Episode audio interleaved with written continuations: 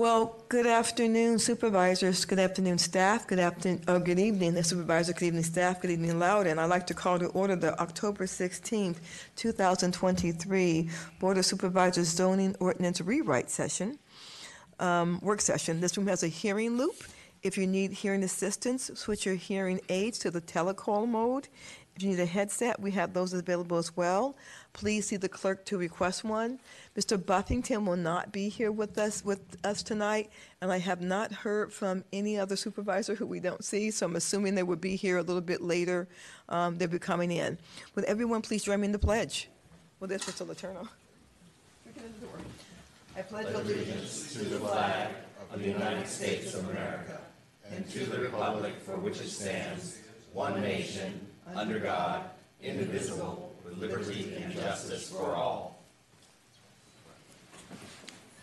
Mr. Saines and Mr. Kershner have a pledge allegiance contest up here, evidently. I guess that's what that is. So, um, so um, Loudoun, I have had a god awful weekend. My um, my aunt, who's more like a sister to me, passed away, and I have been. I've had a tough weekend, and so if it was any, if it were anyone else, I would tell them to use your support system and to lean on people to help you. And so I'm going to do that good self-talk to myself, and once again pass the day the, the, the gavel to Mr. Turner to run this meeting. I was in a meeting with him this morning on the and, and Friday about uh, affordability, um, and so he is completely up to up to par and, and, and up to date because every meeting I've been in, he's been in with me. And so, um, without objection, I'm going to allow Mr. Turner to um, chair this meeting. Mr. Turner, would you like to trade places?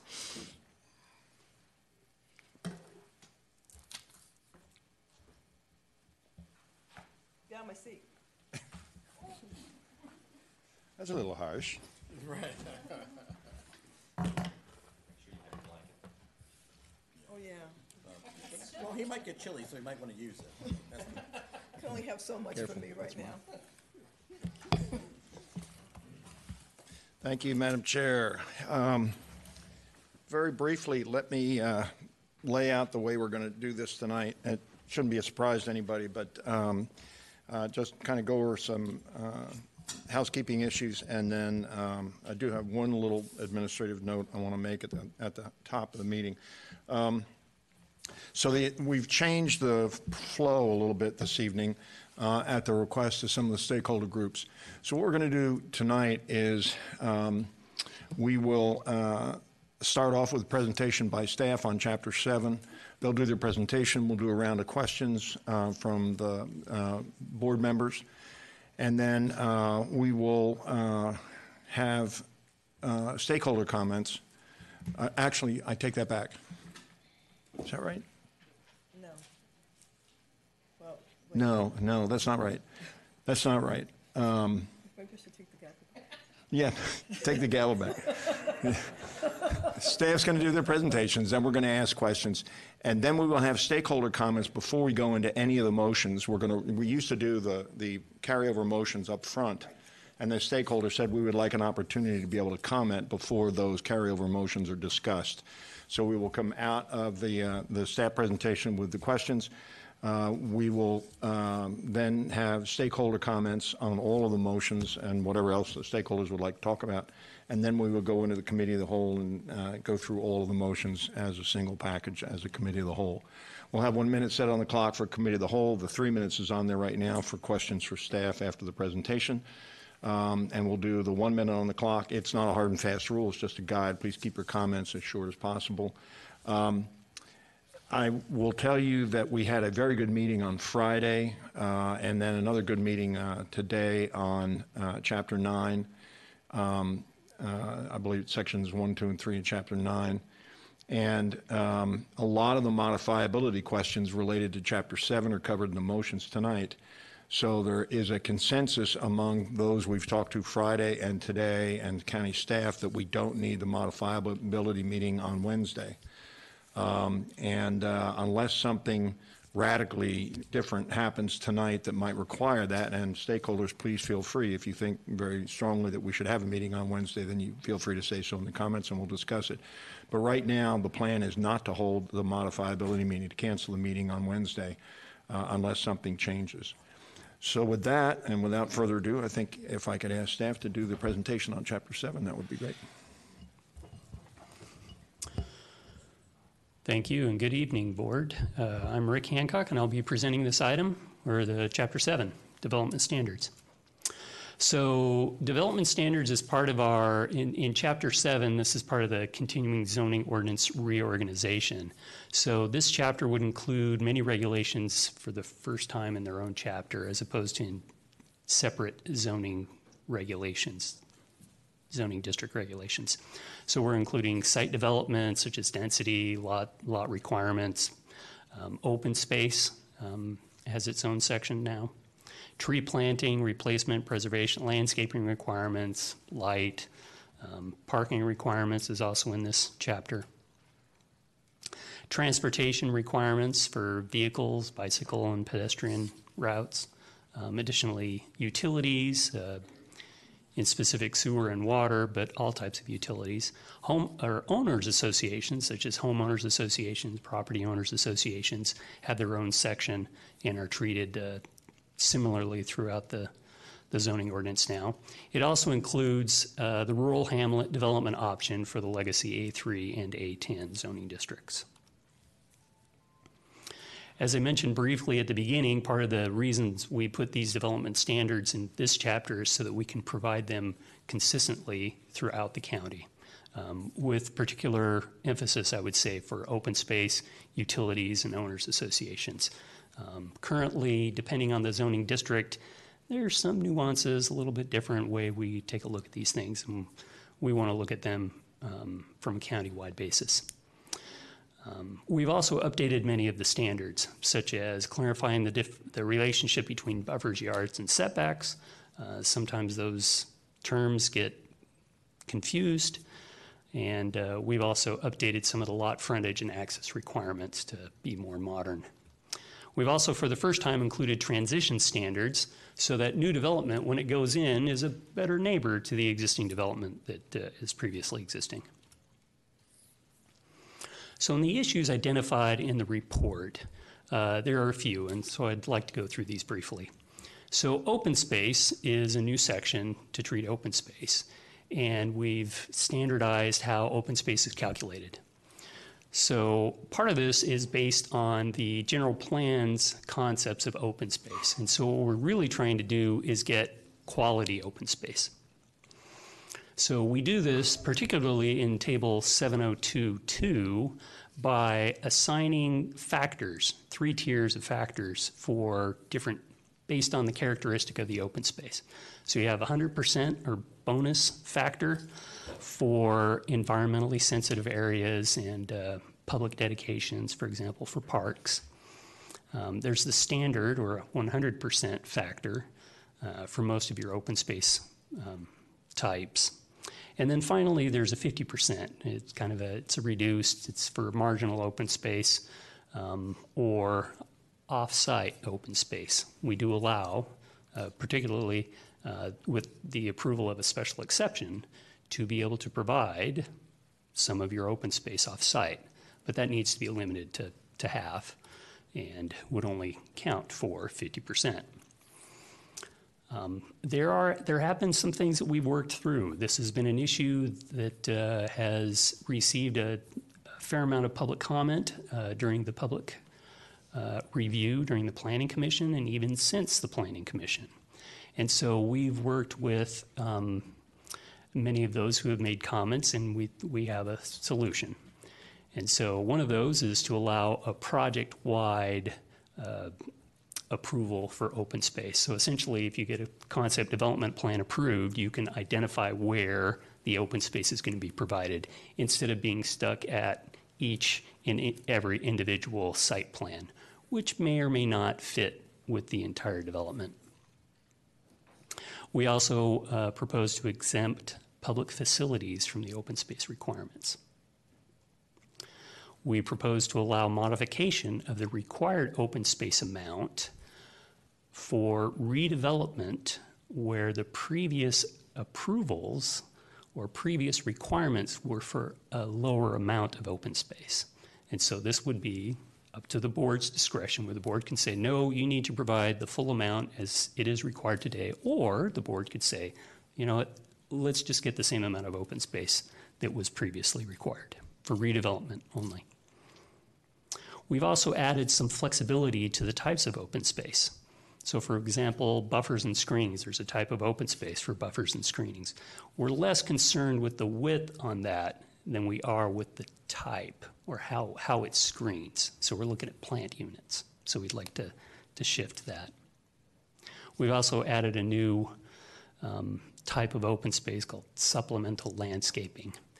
So, if you can't meet that 20, that minimum 20 foot dimension, you don't get zero value. You, you get a 50% value, so it's less, um, and it's got to still be an average of 10 feet wide and at least 400 square feet. Um, and then we uh, also propose to remove the restriction on certain types of open space to no more than 50% of required open space, with the notable exception of being the offsite open space. That would still be limited to that 50% requirement. And then we also uh, have some language to clarify that only required open space uh, is subject to an easement. And there are only some very specific requirements that kind of trigger that open space easement requirement. We can get into that if you'd like during discussion. There's another issue that we would like to bring to your attention and uh, would like to receive direction. And that is the, uh, the Planning Commission decided to increase the setbacks along uh, Route 7 from the Fairfax County line to the Broad Run um, to 75 feet for parking and 100 feet for building. Now, this previously was reduced down to 50 feet um, in 2007. And there have actually been a few projects that have been approved um, since that time. Uh, one of those is, is shown here on the screen, the shops at Potomac Corner, which, as you can see, wouldn't exist in its present configuration at all if this were to be um, adopted.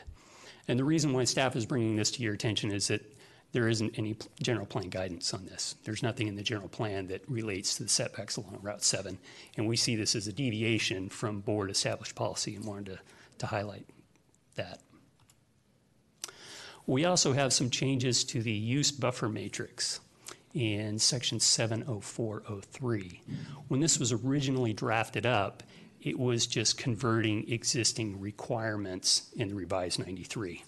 Well, as you know, there have been a, a, number of changes to the use requirements in chapters three and four. And so, how we're categorizing uses, it doesn't really line up with how we had treated them when we put this original matrix together. And another issue is that um, it's really implemented by a zoning administrator's advisory opinion. It was issued in 2019 when this section of the ordinance was most recently updated. What we are proposing to do is revise some of the names and characteristics of these groups. Um, it reduces the number from 13 down to 12, um, but we're also proposing to add a new appendix, an Appendix D, that is based on the classification and grouping of land uses as provided in Chapter 3. And so this way, everybody from, the, from staff to the applicant can know depending on the use that they're proposing, what those buffer requirements are going to be. Uh, we also have three additional issues with regards to parking. Uh, I don't have motions in the packet tonight regarding these. Um, we're anticipating some additional discussion perhaps on Wednesday, uh, which may not happen. So for these three items, we will be coming forward at a, at a, at a, later uh, meeting with motions representing these items. So one is residential parking ratios. Um, generally, the Planning Commission uh, increased a lot of the residential parking requirements. Uh, they did break the uses out a little bit differently than currently exist in the revised 93. They looked at types of dwellings, if it's a single family attached or a multifamily stacked, for example, the number of bedrooms, if it's a one to two or three. Um, also, the number the, or size of garage, uh, if it's a one or two car garage, and felt like there were different parking demands based on that. Uh, additionally, the size of the lot. So, for a single family detached on a narrow lot, there isn't as much street frontage, and so there would be less available on the street. So, the Planning Commission felt like there should be an increased or additional requirements to make sure that there's still enough that's provided for the entire neighborhood. We would like to note that there are lower parking ratios in the urban zoning districts. So even though generally there's more in the urban, there's less. Um, and staff does have a clarifying issue with uh, what is existing in the uh, draft zoning ordinance, kind of have some ambiguity on the single family attached when it has uh, a one or two car garage. And so we want to clarify on that, that it only relates to the three bedroom dwellings. Parking for attainable housing, the draft ordinance um, provides for automatic reductions uh, based on the affordability limits. Um, we've had, I've had a productive uh, discussion with Kim Hart, and we have an alternative um, uh, parking reduction for multifamily attached AHU units. Um, those can function a little bit differently than your generic uh, attainable housing, and so we will be coming forward to you with a with a proposed staff motion to adopt a flat rate option for AHU multifamily attached. Additionally, even though these are automatic reductions, there are still other reductions are still available based on location and uh, and presenting a a parking adjustment as any other project would be able to. And finally, for electronic vehicle parking, the Planning Commission draft includes EV parking only if a project meets three requirements. Um, one is a parking adjustment is approved. Two, it's in an urban, suburban, or office and industrial zoning district. And three, it's at least 10,000 square feet of building addition or building. Um, however, it doesn't give amounts. It just says parking is required. And so we're, what we will be looking forward to is direction to add uh, amounts, basically percentages. We're looking at a 10% uh, for residential and lodging uses, 2% for commercial, civic, and industrial uses, and then and no EV requirements for other types of uses. Included in your packet um, is um, uh, the revisions that we have to the utilities section. Uh, we've actually had quite a bit of revisions since the Planning Commission adopted the draft zoning ordinance, and this is to, um,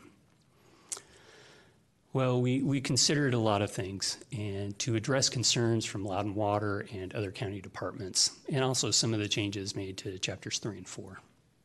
Uh, this updates the water and sewer standards in the zoning districts. Um, it better implements the Leesburg JLMA policy for the Leesburg JLMA zoning districts, um, which is new with the revised with the uh, 2019 general plan. And it also requires central water and sewer for new development in the transition zoning districts. And of course, staff does have a few um, quality control revisions that we think make the zoning ordinance better. Um, this concludes my presentation, and I'm certainly happy to do my best to answer your questions. Thank you. Thank you, Mr. Hancock. Uh, Questions, please put your lights on.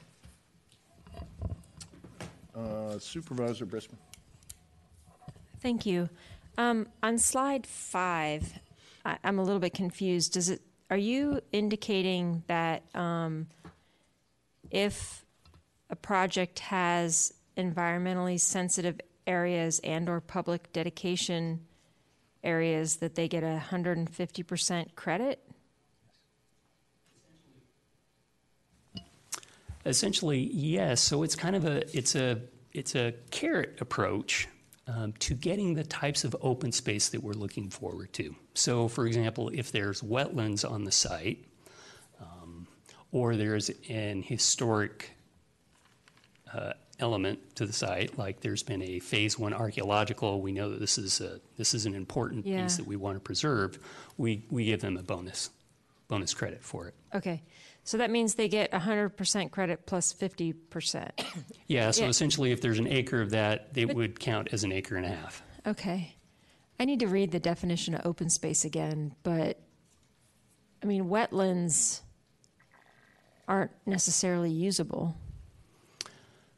Aren't necessarily developable, but they can be developed over. And currently, under the revised, uh, under the current zoning ordinance, you get the same credit if you pave over the wetlands and landscape it with non-wetlands as you do if you kept the wetlands. And so we're trying to encourage keeping Oh, interesting. the environmental benefits, right? Uh huh. Okay, all right. Um, and then on on slide nine, am I to read this correctly that we are increasing the requirements for parking on SFA, SFD, multifamily attached, multi? It's, so that's, ki- it's a generalization. Okay, So there are a variety of more different um, uh, categories of residential uses Okay, provided all in the draft ordinance. Also, we provide different uh, rates based on the type of zoning district it's in. So if it's in an urban district versus a rural district, okay, different rates okay. as well. Ah, I'm running out of time. Um, was there any discussion about the requiring, I think it was a townhouse garage, only count for half a space? And are we expecting some motions on that? We could certainly entertain motions on that. I haven't seen anything yet on that. I know Okay. that that uh, at least was brought up by, during the public hearing. Okay, all right, yeah, yeah, we'll, we'll probably be in touch on that because I think a garage should count as a full space. Because if we do half space, then we have to increase asphalt on the rest of the project. And I don't know that it's enforceable. So, all right, thank you. Thank you. And I should say, uh, if the, we did not say it up front, the room has a hearing loop, so if you need to set your hearing aid to telecoil mode, please do that. And we have headsets available if you need them, Supervisor Letourneau. I'm definitely going to want to dive in deeply on parking, but let me start with this one. Um, so there's provisions in here allowing for administrative reductions of parking requirements of up to 35%. Can you explain how and when that would apply or occur? And whether that applies to both residential and commercial districts? Yes, that would apply to any of the parking ratios that exist. Um, So if a project, just as currently, um, they can apply either for a Z-mod or a special exception uh, before the board to reduce those parking rates. We have a- an administrative uh, procedure so that if they meet, you know, they provide the transportation studies and showing that they don't need the parking, et cetera, then it can be approved by the zoning administrator. Now, it's capped at 35%, so anything more than 35% would have to go to a special exception. Yeah, I know I was preaching modifiability, but this may be one where I, I'm not necessarily comfortable giving that to staff um, as opposed to a board Z mod. So I may have something on that um, when we take this back up. I, I assume the parking issue is going to keep, uh, is going to stay with us just for a little bit. Um, so is there anything, rela- any changes to the flex industrial areas on parking standards? Because those of us that have those know there's truly constant issues going on there with vehicles. And what happens is, just while you're looking, when you have a building, say a flex building, and it has like five different auto uses, they each get like five or six spots. It's nowhere near adequate. They've got customers coming and going. They have cars that can't move. And so it spills out all over the place and it spills out onto the street. And you talk to the sheriff's office, they do a ton of, uh, they write a lot of tickets in there, all that kind of stuff. So were there any changes to any of those standards around that type of? We did actually add a standard for, particularly for the auto repair. Excellent. So to draw a distinction between um, storage of vehicles with Yeah. parking requirements. So you can't store the vehicle. You can't have a vehicle that you're doing work on in a required parking space. It has to be above and beyond. So um, Okay. to try and address sales- that particular sa- is problem. Sales combined with storage? Uh, I believe we do the same thing for the sales as well. So i- in a parking, you know, if you're, you're selling automobiles, there's a parking requirement, but that's, that's exclusive of your display area for Okay. vehicles. Okay, and then the last 15 seconds, I'll go to the can of worms that is the affordable. I, I guess I'm not quite understanding why we would throw out a consideration for the size of the unit, even if it's an affordable unit. In other words, a one bedroom versus a two bedroom versus a three bedroom. Because the, the compromise I saw is sort of a standard across the board. Uh, Actually, no. So the compromise would be, um, oh, let me back up and, and I'll give a little better answer for you. So the draft has it based on affordability. So that would take into account the size of the unit, the numbers, the affordability. Not just the So MI. I know I'm out of, I'm out of So it's based on the, the rate that's provided in Table 706021. So if it's a single-family attached, or if it's a single-family detached, or single, you know, multifamily, it's going to have a different rate. And so you get a reduction that's a percentage I based on meant the within affordability. multifamily, but Let's we'll move get on. back to that. But the, the compromise is that for the AHU multifamily attached, you could have an alternate metric of one and a half parking spaces per unit, regardless of unit size. Supervisor Kershner?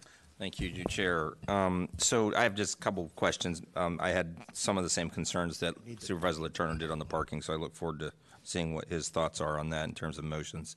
Um, On the, just out of curiosity, on the Hamlet option now for A3 and A10, um, what was the discussion behind? I mean, I think this is a really good thing from my understanding of the way Hamlets work, but I didn't even realize it wasn't allowed. But can you talk to me a little bit about what the discussion, the thinking was behind that?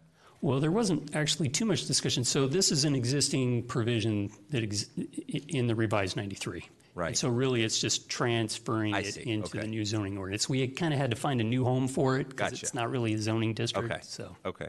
Um, the open space requirements uh, for public dedication, you get the hundred and fifty percent. Can you what what does what is public dedication defined? What would that entail? Would that anything that's donated for public use, or does it have to be recreational? Can you give me some?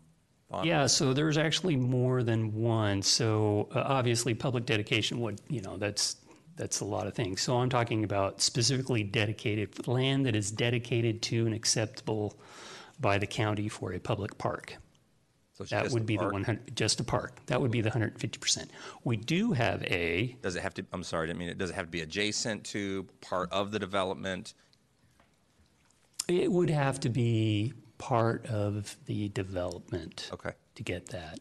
Or part of a donation as part of the It's development? part of the development, that donation. Contiguous, and so to speak. Right. Okay. So we do actually have another um, category for dedicated for public use, land that's dedicated to the county for public use, excluding parks and roads, and that would be a 50%. Okay. So that's to kind of help, because we do have some public facility needs, right? Schools, to Okay. try and help that, move that along. That would make some sense. Um, the setbacks, the recommended, I think, have it 100 feet setbacks, you had mentioned in your presentation that previous rule that currently exists, and you guys are giving this some thought in terms of suggestions to us, that the current rule is 50 feet. Do you have any, did you want to elaborate on that, Elio? In other words, um, you said it wasn't part of the general plan, really, so this is maybe the planning commission went above and beyond. What was the planning commission's discussion and thought process in here? And can you, as staff, kind of weigh in a little bit more in terms of what your thought process is? I think it came down to the planning commission felt like there should be a bigger buffer Okay. along Route 7. Okay. Um, It, it does get quite a bit bigger um, after the Broad Run and, and up into Leesburg, for example. Yeah. But uh, our, our position is, it's kind of a, it's Above an interesting break point, and before that, we already have some development that's within that. One, That area. got it. One last question is on the EV requirement in suburban. Is that, would that be in public parking? Is, is that, is that chargers? Is that, is that what you're referring to by EV parking? Yeah, And is that essentially in they would Public have to- parking spots? Uh, f- That was not clear to me. In a commercial center, for example, if uh, they got a parking reduction and they were over 10,000 square feet, then they would have to provide EV parking. And that's, that's essentially the infrastructure so that you can park those, park Oh, there. I get it. Okay, Yeah. thank you. Supervisor Umstattd. Thank you, Mr. Chair. Um, So two areas, uh, again, parking. Of course, it's always parking. Um, And I, I don't want to in any way um, make it more difficult for uh, affordable housing developers to build um, affordable housing, but based on my observations in Leesburg, not necessarily elsewhere, but in Leesburg, we can often have a one bedroom apartment with an entire family living in it, potentially with two working folks, both of whom have cars. A two bedroom will sometimes have two entire families, four cars. A three bedroom, three entire families, potentially six cars. So we don't always match what I think our assumptions here might be as far as parking needs. We had a small rambler in Leesburg, and we had one story, probably a two bedroom rambler, and every evening we would have about nine vehicles parked on that lot. So our constituents aren't necessarily living the way this might assume they are. And so I wonder when we looked at the parking needs, did anybody go around and say, you know, what are the parking needs in this subdivision or in this townhouse community or in this apartment block? We also have a lot of spillover from our very modest apartment units onto um, the neighborhood streets, um, which has resulted in the town having to put in place residential parking restrictions.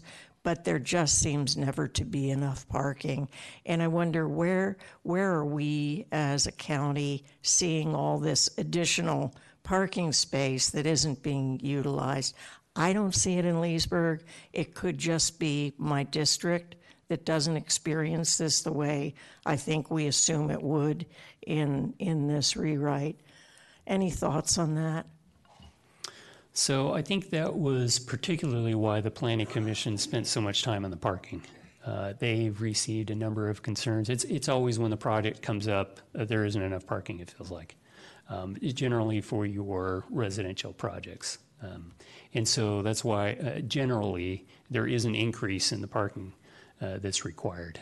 Uh, And they also looked at only counting garage spaces as a half a space. They felt like uh, maybe 50%, if on a good day, um, are using the garages for parking. And so it just kind of exacerbates the problem. Um, with regards to affordable housing, that was also part of the reason why they felt like the reductions based on affordability was probably a, a safer bet to go.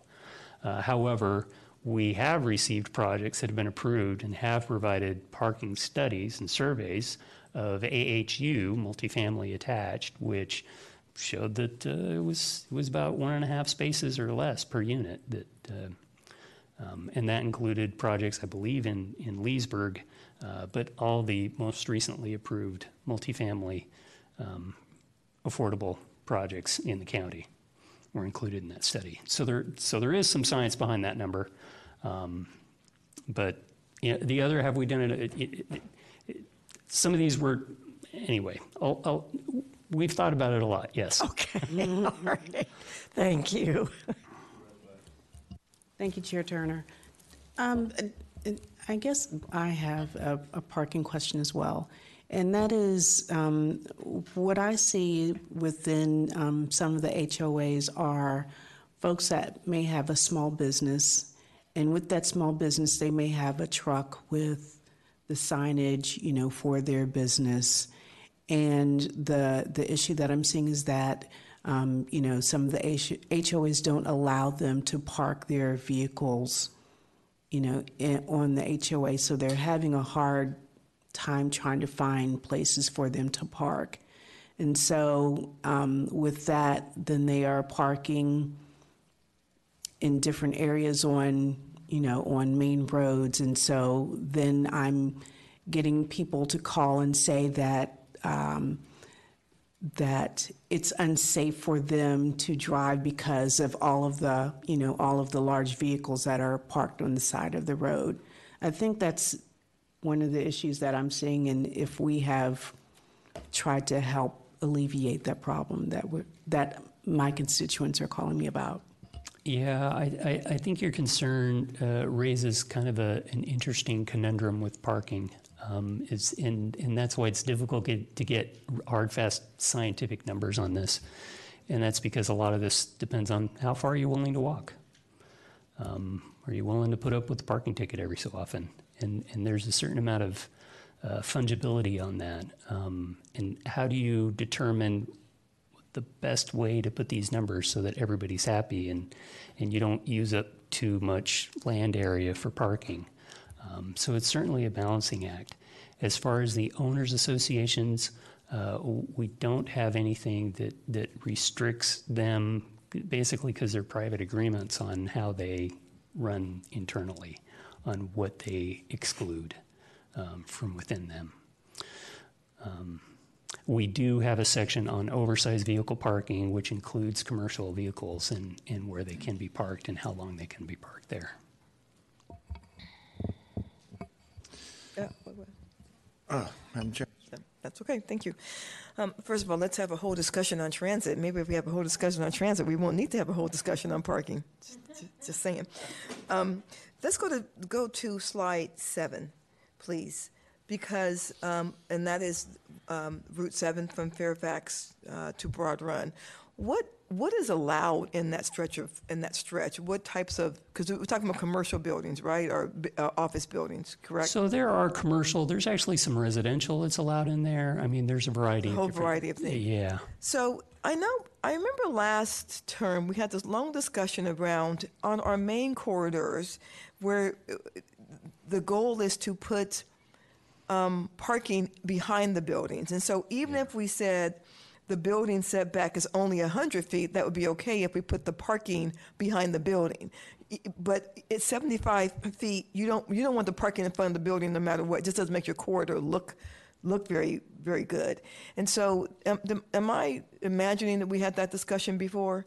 Uh, I wasn't present for that discussion if we had it, and it could have been. But I think you pointed out something that's that's that very good observation here. Is that when you do have a, a smaller setback for the parking than you do for the building, you're encouraging the parking to go up front. Exactly. Um, and from an Exactly. urban design perspective, You do not want that. You know, you want the Yeah, parking, especially on your especially main- along your main roads, main right? corridors, Exactly. So there may be something that we may, we want to do with this because I don't want to see the parking in front. I want to see it in the side, I want to see it in the back. And then my only other question, because all the other questions have been fairly well answered, is when we talk about the EV charging stations, um, commercial m- includes retail, commer- correct? Yes. Okay, because it, di- it just didn't sound, wanted to make, want, wanted to make sure. Yeah, Um, that's based on the new uh, use classifications that are used in Chapter 3. Okay, all right. Open space, um, open space, we have determined that open space doesn't necessarily mean green space, right? That's correct. Okay, all right. Which is a little bit different from the way we have, particularly in the commercial areas where there's a requirement for a landscaped open space that is different from open space. Right, yep, yep, yep. Okay, thank you. There was some, I made, Mr. Chairman, there, that, that one question I asked on, um, the setback along Route 7 and the, the parking, it may be something that we need to do in a motion or something different for that one. Thank you. Uh, Thank you, Madam Chair. Uh, I just want to clarify some things. So right now, the draft zoning ordinance does not count a garage as a half a space? It counts a garage as a half space. It So does. we accept that the draft incorporates the planning commission recommendation of half space or garage. So the- if we Correct. didn't want that, we would need a motion to make it a full space. Correct. Okay. Conversely, right now, the draft ordinance sets us back 100 feet for a building and 75 feet for parking along, uh, from Fairfax to, to Route 28. if we want to change that back the way it is pursuant to staff's recommendation, we need a motion to change that back, correct? That is correct. Okay. Um, Just so everybody's aware, um, we don't plan to um, make a motion to approve Chapter 7 tonight. Parking's going to be a major issue. That's going to come back. I've got at least three or four motions that I'm thinking about to clarify language on parking. So we will come back on, I'm sure, on Chapter 7.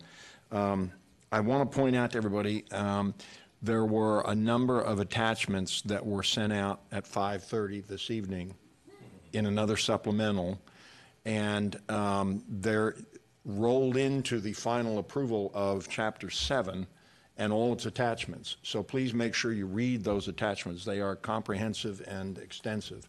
Um, So when we get down to the point where we think we're going to approve Chapter 7, make sure you're aware what those attachments say. Um, um, And I think those were all the questions I had on Chapter 7 in the presentation. Um, Thank you very much, I appreciate that. We will move on to the stakeholders' comments, and the first stakeholder to speak will be Molly Novotny.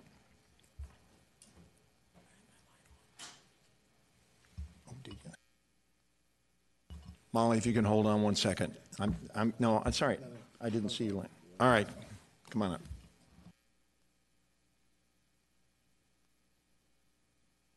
Good evening. My name is Molly Novotny. I'm a planner at Cooley and pleased to be here before you tonight. I'm going to talk on two things briefly parking, which you guys have already started the discussion on, as well as height. So, in terms of parking, I spoke at your first public hearing asking for that garage space to be counted as a full parking space. The Planning Commission looked at parking in two ways. One, they looked to reduce the, the garage space to a half space, but at the same time, they also increased for the stacked units spaces to be off lot. And so they were they were capturing their desire to increase parking in two ways. We're fine with that added half space off lot for those stacked units, but we do think the parking garages should count as a full space. The second thing I'd like to talk about is building height.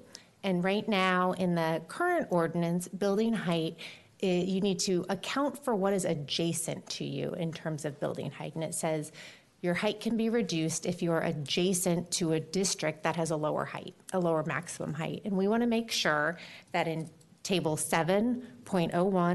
7.01.07A, building height, that that maximum height includes height permitted by special exception. It's just, that's how staff um, perceives it today, and we want to make sure that that's carried forward, that it would be the maximum height by special exception in an adjacent district. Thank you. Thank you. Our next speaker is Bill Junda.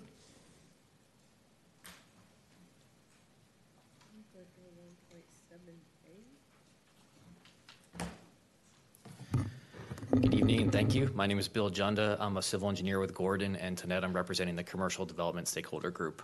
Um, There are a number of staff motions tonight that align with the modif- modifiability discussions from the last two weeks, and we fully support all those motions again, so we again thank staff for that. Um, Also wanted to thank staff for their hard work on the open space provisions. Uh, I think that's part of what the packet you got at 5:30. There was some things that were missing from the original packet. Um, We worked collaboratively with uh, Rick Hancock and his team, and, you know, the, the new ZOR does increase the requirement for open space on commercial and all properties, but commercial properties in particular.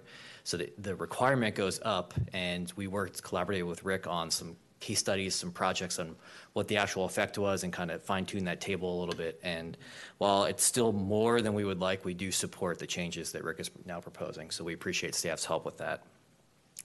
Um, as far as parking goes, I'll just say that I agree that the, the full garage space should count in a residential unit. Um, that, that becomes an enforcement issue uh, with HOA or towing or whatever it is if people are not using their garages and they're parking illegally. Um, we do also support uh, Kim Hart's motion that he's been working on for the alternative option for parking for AHUs. I think that's a good option. Um, we've looked at both the AMI reductions as well as the reduction he's, he's proposing. I think each of them work depending on your, your situation. Um, I'd also like to fully support motion number two that uh, hopefully uh, Supervisor Glass will bring forward.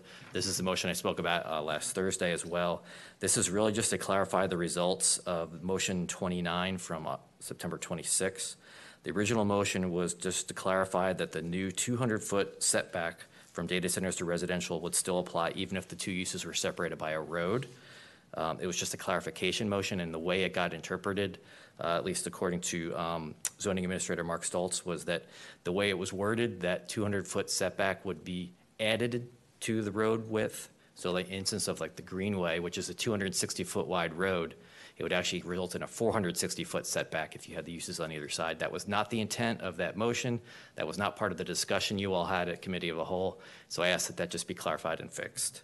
Um, And with that, I'll be available to answer any other questions you have. Thank you, Mr. Agenda. Uh, Next speaker was Erin Swisshelm.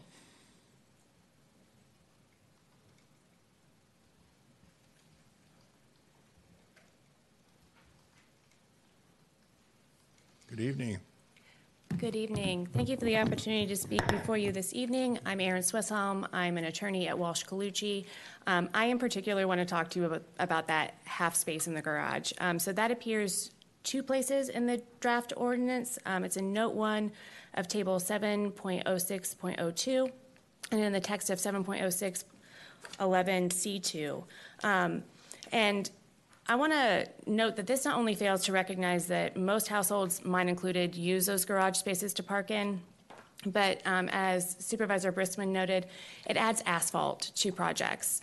Um, that not only increases overall cost and disincentivizes the use of garages um, in dwelling units, which is integral for design in both the urban and suburban districts, um, but it leads to real stormwater implications. That's not only an increased development cost, that's an increased um, carrying cost for HOAs uh, because they are ultimately responsible for the maintenance of those structures once they're installed.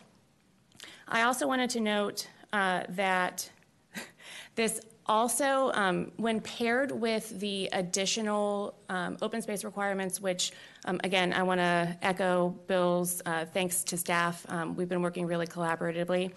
Um, really does seem to prioritize parking over the inclusion of uh, open space or building space for units. Um, and that's particularly true because a lot of the development that's happening uh, in Eastern Loudoun is happening on infill or redevelopment sites. Um, there are very few greenfield properties left, and so the properties that we're coming to you with um, for residential rezonings already have some warts um, or already have constraints to them.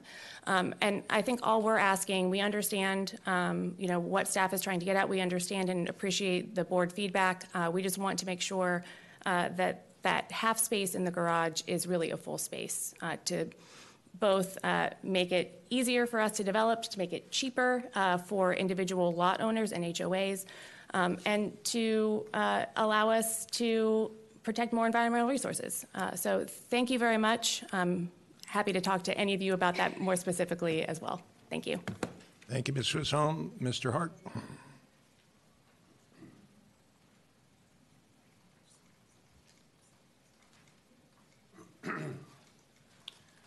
Good evening, Mr. Chair and members of the board. I'm Kim Hart. I build attainable housing. And I'm addressing issue number five tonight on page seven, which is the parking ratio for attainable housing. Uh, the staff, planning commission, and all of us in the housing industry actually agree that the parking ratio for attainable housing should be reduced. Uh, unnecessary parking spaces, unused parking spaces start at 10,000 a space for surface parking and go to thirty or forty thousand dollars per space for unused structured parking spaces, not counting the land, not counting the infrastructure for stormwater. And then the empty spaces, as was just mentioned, also add unnecessary surface area, impervious surface area. Um, staff has proposed in this draft, and the Planning Commission has agreed that the uh, the way to calculate that reduction should be tied to AMI. Uh, I and we in industry have two problems with that. First, there really isn't any substantive research yet that ties reduced parking to AMI. We'd like to have some, but it isn't there. And second, that AMI approach doesn't really match the research that we have done on the kinds of properties I build, which are the multifamily attached AHUs. And I would point out to uh, you, supervisor, that there is a difference between the multifamily attached properties, which are managed and have people that track that, and the um, townhomes that, that, you've been concerned about in your particular situation. Uh, we did, we have over the years supplied two studies. Uh, I did one of Uh, For my properties, 322 dwelling units on three buildings, that was 1.2 parking ratio. Uh, And Kimley-Horn did one for uh, Mr. Capretti on uh, 958 units, that was 1.3. So uh, we, I think that the, the 1.5, it does have quite a bit of space to have, make sure there's enough parking even after you go there. And, and I did realize in the- reading the comments that staff had over the last uh, couple of weeks that I really had missed that whole part about, there really is a difference on the, uh, the townhomes and the two over twos. So that's where we came to uh, the proposal I made over the weekend, that we really look at where the research is and we say it's okay to stick with the AMI for the townhomes and the two over twos, but I really would like uh, multifamily uh, AHUs to be treated separately because we do have good data on that, which is very supportable. And I'm pleased, very pleased that staff agrees that we might have a deal on that. So thank you. Thank you, Mr. Hart. Uh, Next up, Ms. Jen Bingle.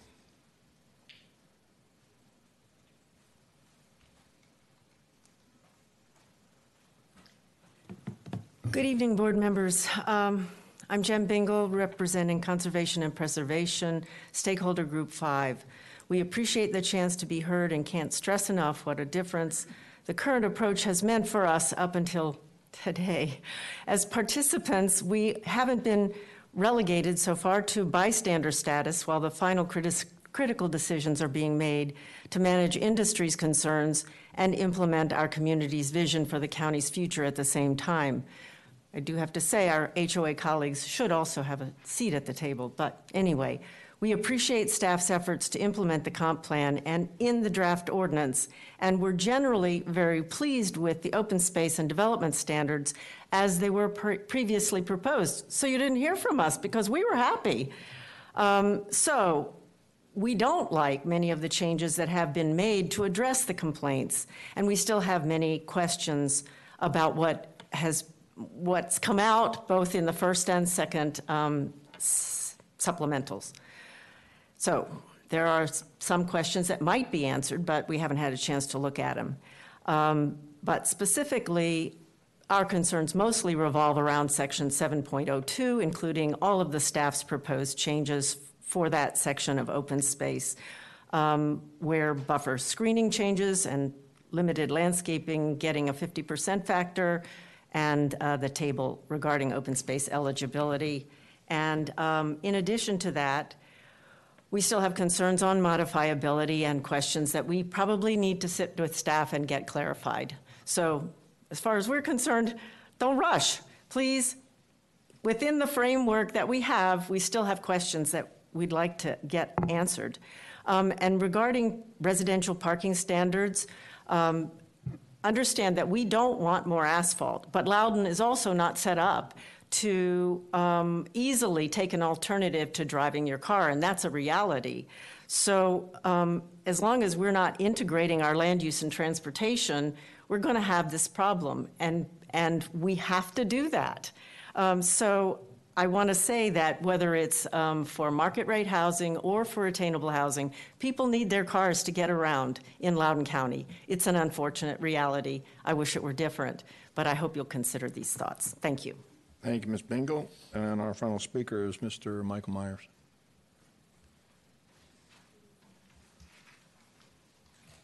Hi, I'm Michael Myers, uh, representing wildlife conservation stakeholders tonight. We are generally supportive of the previously proposed draft language in Chapter 7 in regards to open space, in particular the qualifying characteristics for open space eligibility in Table 7.02-2 for 100 150% open space calculations, especially including archaeological and heritage resources, linear parks and trails, tree conservation areas, Virginia natural heritage resources, and wildlife habitat. While we initially offered other potential solutions, the previously proposed text does provide incentives to protect the more valuable open space areas. Not all open space is equal, and it is important to identify and protect ecologically valuable areas and to enlist subject matter expertise to ensure the quality and value of those areas. We do not support and have grave concerns about the drafted changes to Section 7.02 in response to the concerns outlined in the original staff packet and Supplemental 2, number attachment 4. These changes do not incentivize protecting valuable open space, rather, they make it easier to include narrower and less valuable space in the calculations. Narrow strips on the edges of parking lots and buildings provide little to no value to wildlife or humans, and canopy trees initially planted in narrow spaces often do not survive. Nor do we support exempting public facilities from open space development standards.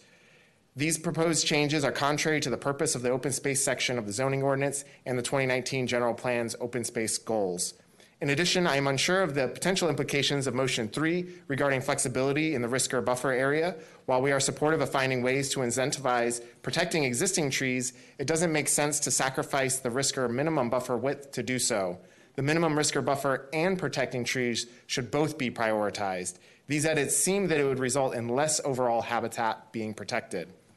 Ending on a positive note, we want to um, express our support um, for motions raised by uh, Supervisor Saines, numbers 6 and 13, to prohibit the planting of invasive species and defining invasive species. Requiring 80% native plants is a big step in the right direction, and prohibiting invasive species is another big step in the right direction to ensure that valuable and useful open space is created and protected in the first place.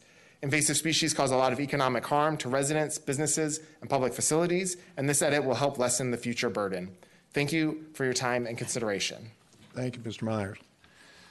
Um, With that, I will take us into a committee of the whole. I move that uh, the board move to a committee of the whole. Is there a second? Second, uh, Supervisor Kershner, any discussion? All those in favor, please say aye. Aye. Any opposed?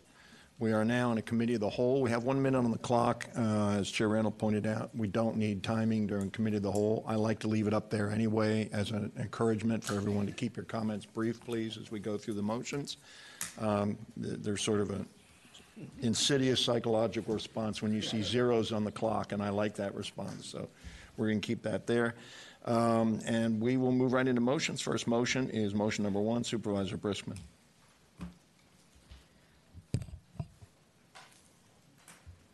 Uh, Thank you, uh, Chair Turner. Um, I move motion one on section 4.0602 data centers, table 4.060201 facade standards. Is there, it's moved, is there a second? I will second it, even though I have to go pull it out right now, so she can start. Okay. Moved um, and seconded by Chair Randall. Go ahead. Uh, Opening comments, Supervisor Briskman. Sure, thank you. Um, so we we discussed this a lot at our last session. Initially, um, Vice Chair Saines had a motion to require um, primary facades on all four sides of data centers, um, and that I think it was withdrawn. And then Supervisor Letourneau made a motion that we require the primary facade w- if there's roads or um, residential. But I thought, and hopefully some of my colleagues agree, that we need to have primary facades. If we're going to just if we're going to list where we have the primary facades, we better think exactly where we would want those primary facades. So we worked with staff um, to to kind of list out exactly where we would want primary facades. The I do have one question for staff, and that is um, the, the one thing we thought might be missing here was the roads, which is what Supervisor Letourneau specifically wanted last session. So I'm open to a friendly if we want to add add roads to it. But um, oh, I'm out of time. Was it a minute? No, no, no, no. It's it's Oh, okay. guideline. It's just a guideline. Oh, okay, thanks. Um, anyway, I, the staff has no objection, and, and they do point out something about big box retail, and I'll just say that we don't get complaints about big box retail, and big box retail aren't normally 100 feet tall. Uh, maybe they're two stories at the most. They don't have big generators. They don't make a lot of noise necessarily. They might they might generate a lot more traffic, but um, I just don't think that's that's a, a, a fair comparison. Um, so I guess that's all I have for right now. Thank you. Thank you, Supervisor Briskman. Any comments on the motion, Supervisor Letourneau? Yeah, um, couple comments. First of all, I think I'm very intentional in this topic in saying I do want to discourage data centers next to residential. So I'm okay with us having standards that apply to data centers here because I don't want them next to residential, and I want everybody out there to know that. Um, that said, I do think we should have roadways as part of this, but I think it goes too far in some other areas. So the areas that I would not support having the full facade requirement would be animal care business, companion animal pet grooming, veterinary clinic, postal service, civic, religious assembly, cemetery, limited brewery. And I'm not sure if I support financial services, food and beverage sales, servant, government, and retail. Government, I think, is a broad one that applies to a lot of different types of facilities. And I, I was going to ask exactly what that covers, anything that could be a government use. I'm thinking, and Supervisor Briskman can can explain that the idea with this was basically anything in which there could be people on the other side. I think that's probably a bit much, particularly if we did include roadways. Um, some of these types of businesses are pretty common in flex industrial areas, um, like Limited Brewery. There's quite a few of them mixed into our flex areas. So I'd be worried about exactly what the implications of that would be. So, um, I mean, I could certainly add the friendly related to roads, uh, public roadway. I don't know if you want me to try all these other ones I would take out, or we want to debate them individually, or how you'd like to. We'll be here all our night if we start wickering the list of things Yeah. we want a principal facade. Supervisor Briskman, any suggestions on, I'd like to make a friendly to add hospitals to the list, so I, I don't know if my colleagues have others. Is there anything you'd like to say? Uh, the hospitals were also on in my notes as well. Um, I see some points on those. There are some that, that I think could probably be taken out. Um, Do we just, just Mr. Chairman? I know we don't want to keep prolonging things. Do we want to haggle over this offline and then come back and do it? Why don't we the- do that? Why, if, if you don't mind, Supervisor Briskman, are Okay. there other comments related to this that you'd like Yeah. to make? Supervisor Glass? I had a question. Yeah. So I wanted to ask staff, so does staff have a viewpoint on why we shouldn't use facades that front different zoning districts instead of facades that front different uses? So I think, um, you know, when I'm, I'm thinking about facades that are um, principal with residential and commercial, you know, I can understand having, you know, uh, um, you know, having it around all of the, the four areas or three or, you know, how, facing the residential or commercial versus it being in an industrial, industrialized area. So staff uh, originally was looking at this from the perspective of the focus on residential and, and really broadened what would trigger a principal facade to be not just existing, but anything approved or even just a zoning district that permits residential, which is fairly broad and especially in the specifics of some of these properties we're talking about. Um, Beyond that, it was not ever staff's real consideration to address data centers adjacency to other industrial uses for sure, nor um, commercial and retail type activities, because that's not really, at least in our experience, where we've heard the most concern expressed either directly by residents or by board members and planning commissioners as various applications have gone through. Okay, thank you. Uh, Supervisor Umstattd? Uh, Thank you very much, Mr. Chair. I mean, I, I've expressed my concerns about this approach before. I, I do think that, I don't, I don't know how we can argue that this um, approach would be fair, uh, given that it does not address big box retail.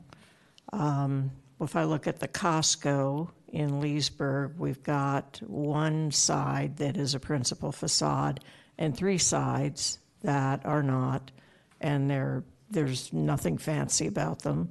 Target in Leesburg has at least two sides that are not principal facades, but they aren't required to, to gussy them up. Um, Same applies to Kohl's.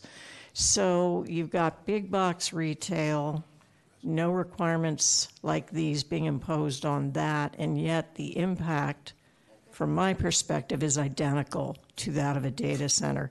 And I'm not advocating that we should start requiring four principal facades on big box retail. Um, I, the lack of fairness in this provision bothers me a lot, and I don't think it's necessary. I would simply say that while I agree that a data center going in next to existing residential is not going to fill the residents with joy, there are a number of places where the data center use predates the residential rezoning, and to expect um, the pre-approved data center use to take a second seat um, and uh, a after-the-fact set of requirements, I think also is not fair. The The boards just never should have approved residential next to industrial property.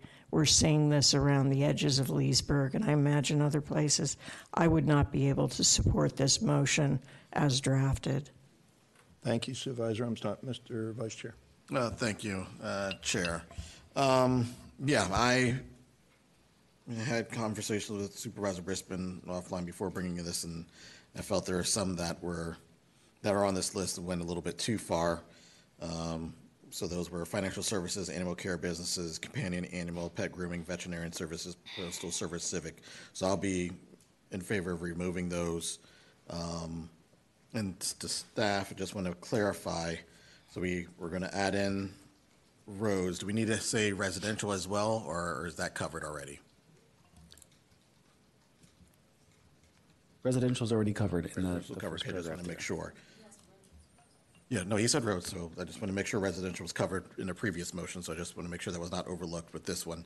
And then to Supervisor uh, Umstattd's comments, as, as staff just mentioned, we have not gotten any complaints, as far as I know, or I know my office hasn't gotten complaints about how uh, a box store looks uh, compared to the data centers, and that's why we're bringing these motions regarding some design standards and curb appeal, because we know uh, for a fact we are getting complaints uh, left and right uh, uh, regarding their, their appearances. And then um, to say you're, you're not happy with uh, rezoning of, of applications near residential, uh, memory serves me well, you vote for every single data center, um, be it uh, zone for it or zone for, zone not for it. And there's plenty of applications that you voted for the rezoning, which were right next to residential or planned to be residential. So that's interesting that you're making those comments now about that. Um, so yeah, so hopefully we can come to an understanding on, on this item because I think it's still a, a good one uh, to have to make sure we have some principal facades um, near re- residential roads and, and some of these uh, establishments that are listed on, on the list. So thank you. Madam Chair. Thank you, Mr. Chairman. Um, A couple things. There's no such thing as a pre-approved data center zoning. There's no such thing as data center zoning. The zoning is commercial zoning, the zoning is office zoning, and there's no such thing as data center zoning, so it can't be pre-approved data center zoning. And a lot of this data center, a lot of this use that, that the data centers are on eh, are from a time when a, when a zoning ordinance was written, the, the words data centers didn't even exist. I mean, like, like they literally did not exist. And so I don't know that we can make that, that jump. Um, I've been to the Kohl's at Leesburg. There's no helm within 200 feet of the Kohl's in Leesburg. So I, I don't, I don't think that applies. I like the idea of maybe, maybe taking a second and possibly, because there's, there's a motion and a second on the table, do, uh, um, tabling it for a second to kind of do some grappling, you know, for instance, when we say religious assemblies, do we want to say standalone religious assemblies? Because houses of faith, by and large, are in neighborhoods if they're standalone. A lot of houses of faith are in, you can find them in an industrial area, but it's hard to just go religious assemblies because that a religious assembly is the congregation. That's not the building. I'm not sure what we mean by religious assembly. Um, same thing with community center. So I, I think I, I get where Ms. Brick's was trying to go, but I also get what Mr. Letourneau's trying to say. So somewhere in, somewhere, some of these things make perfect sense. Others don't, not as much, and they and we have to kind of clear up, clear up what we're trying to say. Is are we, are we saying a a house of faith? Or are we saying anywhere where people gather and they're and they're worshiping? Not the same thing. And so and so we may need to just take a second, table this so we can kind of weed out some of what we're trying to say here. Thank you, Mr. Chairman. Thank you, Madam Chair. Supervisor Letourneau, you have other comments? Oh, I'm sorry. No, um, I would agree with what Chair Randall said. I'm sorry? No, nothing. Um, We have two options here. I think we can table this for future discussion and talk uh, offline and bring this motion back. If someone would like to do that, table it to a future session. I'll entertain that motion. Alternatively, we can split this motion and vote on each of these uses, up or down, Well, which we- we could probably do fairly Well, quickly. uh, although we don't, we don't, with the respect, Mr. Chairman, we don't have to table it for a future meeting. We can table it for today and just, it- that we can- you can table things for 20 minutes from now to have like a discussion to try to, to figure something out. I'll entertain that. I'll make a motion to table this item for 20 minutes. No? How about we just not say? and we'll just Let me get motion back to ta- when motion to back. table to a, later to this to a time certain later this evening, to, to to a time not specified later this evening. Is there a second? Sure, second. M- Moved and seconded to table. All those in favor say aye. Aye. Aye. Any opposed?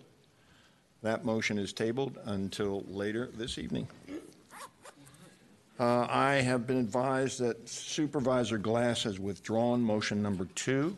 Uh, Does anyone else wish to make that motion? I'll make that motion, Mr. Chair. Supervisor Umstattd moves motion number two. Is there a second? Uh, Seconded by Supervisor Kershner. Discussion, Supervisor Umstattd. For the purpose of, uh, uh, point of Order. order, yes, for the purpose of the public, we may want to read the motion. Uh, Okay, we, For the, of the motion maker, at least the top line, the motion maker should read the motion for the pur- purpose of transparency to the public. all right, Supervisor Glass, would you like to read that's- them? that's what Uh, Supervisor Umstattd, I'm sorry. All right. This, um, th- motion number two is on table 4.06.02-2.g, data centers, setbacks, and building massing when adjacent to residential. Um, And this is to um, accomplish what I, may have been Mr. Junda um, brought up earlier, an unintentional inclusion of a road uh, as a- an addition to a 200-foot setback.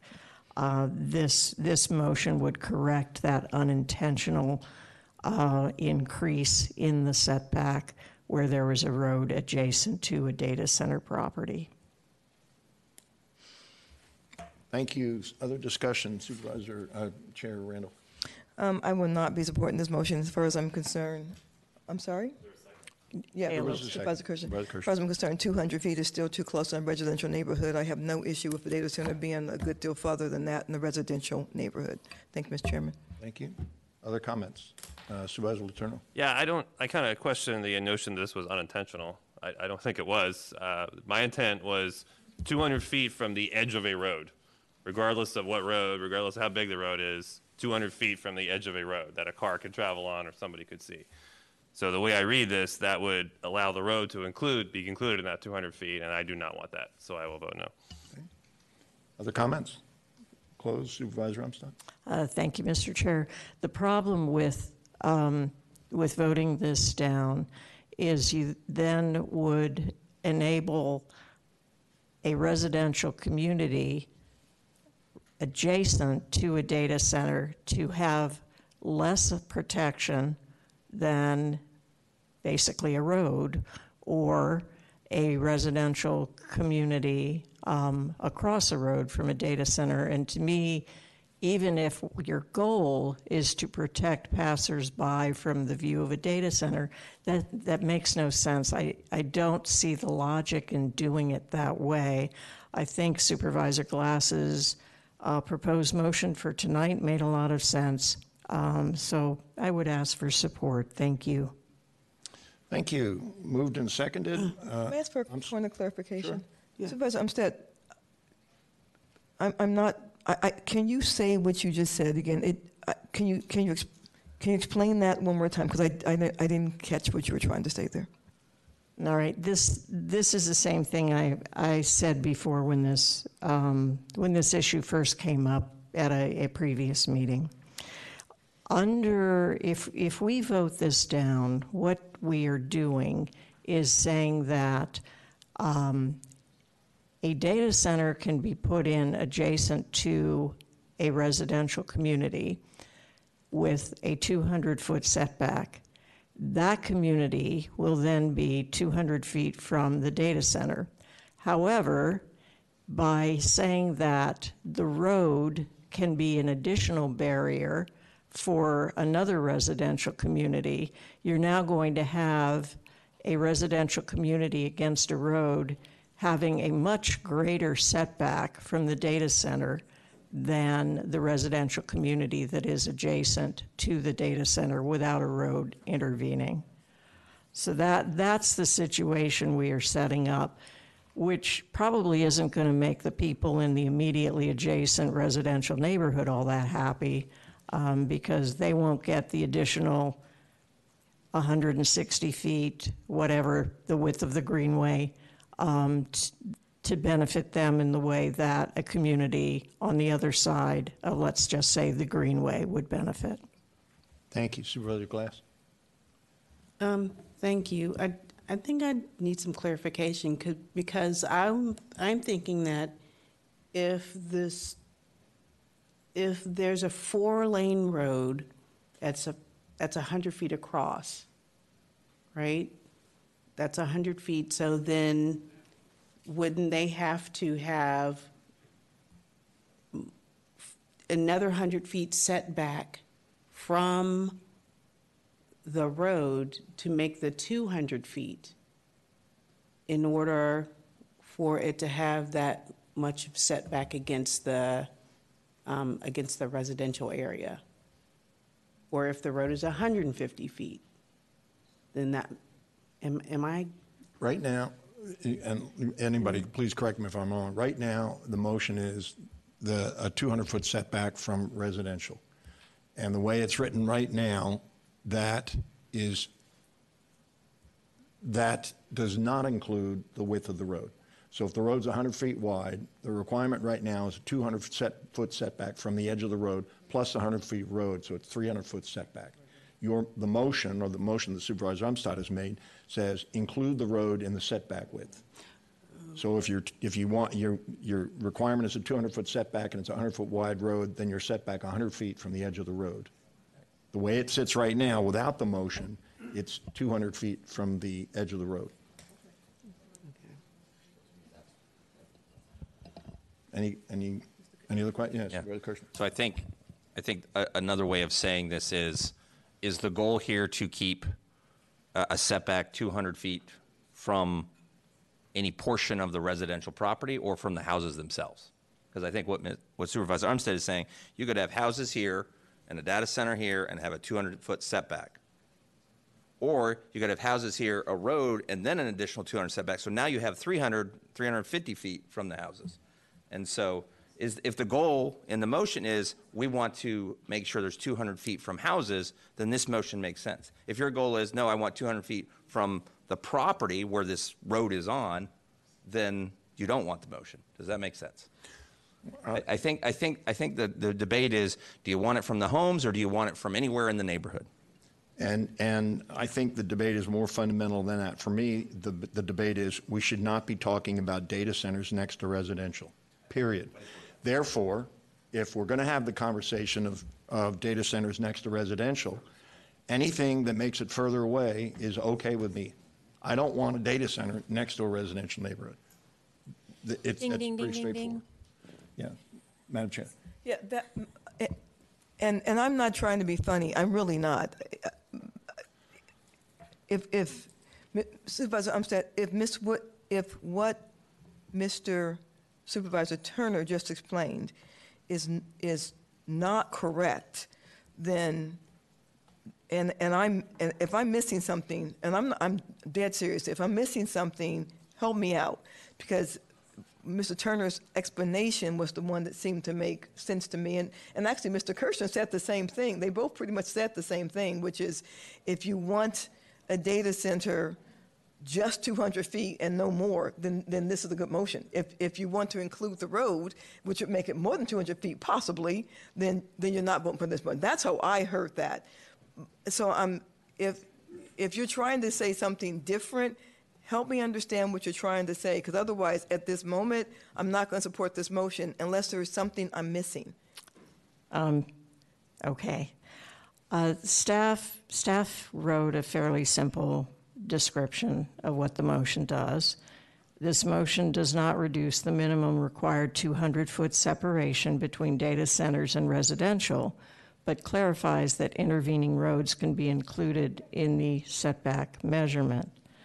So what it creates is a fundamental inconsistency in this zoning ordinance if what the board wants to do is increase the setback from residential. So in one location, you're going to have a 200-foot setback from an adjacent residential community. In another situation, you're going to have a road between the data center plus a 200-foot setback from another group of homes. So you've got an in- inconsistency built into the zoning ordinance if this motion fails. And, and that's, that's what I think is, Okay. certainly I would like to correct, um, but I- that's what some of us are trying to correct, that you have a consistent rule for data centers next to residential. Madam Chair, But at the very least, there will be no less than 200 feet, no matter what. Okay, I'm cool, I, I know what, okay. Supervisor Briskman? I, I, I won't be supporting the motion. I mean, we, we, the, it was intentional that we actually added the road to the buffer. In, a- in any case, it gets data centers farther away from homes, and so I won't be supporting the motion. The motion allows data centers to be, to use a road as a 200-foot buffer and nothing else. So they could build the data center right to the curb and say, oh, you know, there's houses across the street. Well, okay, you're shaking your head. Probably there's some dimension of setback no matter what. Okay, I agree with you. There's amount, some amount of setback, but I don't want the road to be included as part of the setback. It should be on their property. Thank you. Thank you. Supervisor? Just make a point of parliamentary inquiry. I don't mean to be a smart, you know what. In Cal, do we not have the same rules with open, closing, debate in the middle? Because like we seem to be all over the place here. It- I thought she. I was her about to move the previous question. But but don't we? Would our would our standard going forward for the rest of the night? Would our standard practice be opening, debate, closing, like normal? We're in a committee of the whole. But I, I believe the rules. That doesn't mean those rules don't apply. I mean, we could. Uh, If I could, Yeah. normally you don't have motions in the committee as a whole. Right, but when That's you the- That's, but, do- when- but when you do, you can do, you can do what he's doing, it's a committee as a whole, but normally committee as a whole. Okay, that's what I'm is a asking. discussion just- outside of a motion. But if it's inside of a motion, you can't, he- then. I'm more asking yeah. because if I want to speak again after somebody's already given a closing, Yes, you okay, can. I can't. You okay. can. If You that's can. how we're going to do it. You can, Right. because I it's was under the committee's whole. impression we weren't doing No, it. yeah. You can. I'm not In a sure we committee of the should whole. be, but okay. And with that, I move the previous question. Is there a second? I have a second from Supervisor Briskman. That's not debatable. All those in favor of cutting off debate, say aye. Aye. I move the, I move the, I move the previous question, so that's a move to cut off debate, so we have to vote on that. So all those in favor of cutting off debate. Hold on. Can we get? We don't need to. We don't need to do that. I didn't want to do another round of comments, and there were still lights on. I agree, but I, I, that's why. Okay, let's get rid some of this motion, and then let's ask Tim over there and Courtney, who I think are looking this up right now, for some clarification. Mr. Chairman. Yeah. I really would ask the board's pleasure, the chair's pleasure, the board's pleasure, if staff can just talk technically about how this would work, because the setback needs to be taken from a property line or a right-of-way line. So I'm having trouble following the discussion as to how we get a setback with an intervening road, because the setback would have to be from the abutting right-of-way line, not from an imaginary line across the street. So I, I really think staff needs to explain how this would work technically so that the board understands exactly what it's voting on. All right, I withdraw my motion to the previous question. Staff, can we talk about this? What's the language explained right now? It's a 200-foot setback. How do you interpret that? So I need, I would need to pull up the language to see if it was specific last time, but from a, from a general standpoint, if the setback is from the zoning district boundary where the data center or the residential is allowed, that would incorporate the potential for a right-of-way to be within it. So if you've got a residential boundary here, a right-of-way that's some various length, let's say it's 150, 200 feet would be from this point, so you'd go another 50 feet, and that would be your minimum that's allowed. But to Supervisor Briskman's point earlier, that district is going to have its own setbacks, which may be 50, may be greater, depends on what that specific district is. So in, ev- on every individual property, that distance is still going to have some, some um, It, it can be different from property to property. If the intention is for it to be from the district, then this motion is not necessary.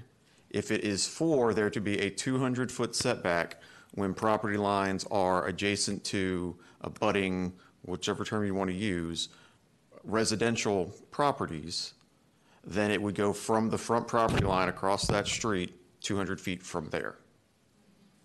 So the question From is, the what is- property line. From the, from the, let's, in this case, let's call it the front property line of the data center property.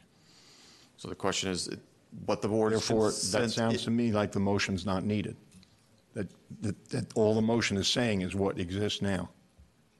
If the, because we've, I've heard different things from the board members, if the board wants the road to be allowed to be included, then the motion's not needed. We will just make sure that the language that's, that's incorporated references this- the zoning district boundary. Now you just lost me. Um, Now you just lost me, because if you're saying, The question is which, is it from the zoning district boundary or your front property line? That's the question for the board. Where's it 200 feet from? Because if it's from the zoning district line, then the- it can incorporate the right-of-way already. I've heard a number of board members say they do not want that to happen. but that would require a motion to specify that the 200 feet has to be from the edge of the road, the right-of-way, not from the property line. I think, I think regardless of the previous motion, at this point, it'd be best for the board just to clarify where they want that 200 feet from. The, f- the front bound, the front property line of the data center property, or from a zoning district that would allow residential. All right. We've got a motion on the table, seconded, that the 200-foot setback will be from the district boundary slash property line and include a right-of-way. Do I have that correct? Does everybody agree with that? Can I have The a- motion that's on the table that's seconded is to include any right-of-way in the 200-foot setback. Can I ask a clarifying question? Sure. Sure. So doesn't it matter, does it not matter whether the right-of-way is on which, whether it's on the residential or the data center zoning district? It- Would that not make a difference? It wouldn't because roads are not zoned typically. Okay. So how do you understand, the? can I, when, how do you understand this motion then? Because now I'm a, I'm a little bit more confused. That if, the, the end intent of this motion, as I would read it, would be for this to count from the zoning district boundary. So in this case, the scenario we're kind of generally talking around, on the other side of the road, the edge of that residential zoning district, 200 feet from there, Gotcha. Including the road. including the road. Okay, good. And that's, that's the way it is right now, without this motion. Or this motion will clarify that that's, that's how we want it to be. This motion will clarify that. Okay. Everybody got that? So that, that's the motion that we have and seconded right now to clarify that, that it includes the right-of-way. Any other discussion? All those in favor, please say aye. All those opposed, please say no. No. That motion will fail, uh, two, six. Correct? Two, six, yeah, that motion will fail, two, six, one. That's right, two, six, one. Well, that was fun. Mr. Chairman, can we, do you mind if we take a, a- can we take a five-minute break, please? We absolutely can. Let's take a five-minute break. Please try and hold it to five minutes, and we can discuss motion number one, if you'd like to do that. Yeah, that's probably true.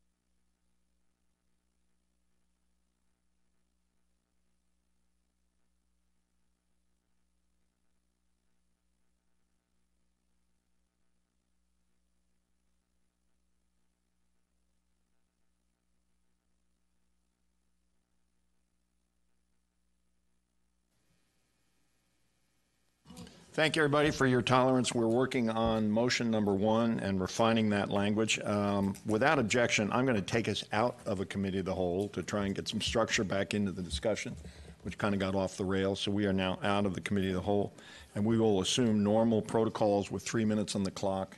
And please don't feel obligated to take up all three minutes as we go through these motions. Um, All right, I believe uh, Supervisor Briskman would like to amend her previous motion. Thank you, um, Chair Turner. I move the Board of Supervisors um, approve motion one, section four, well, motion one as amended as follows. In number two, to remove financial services and government from the list.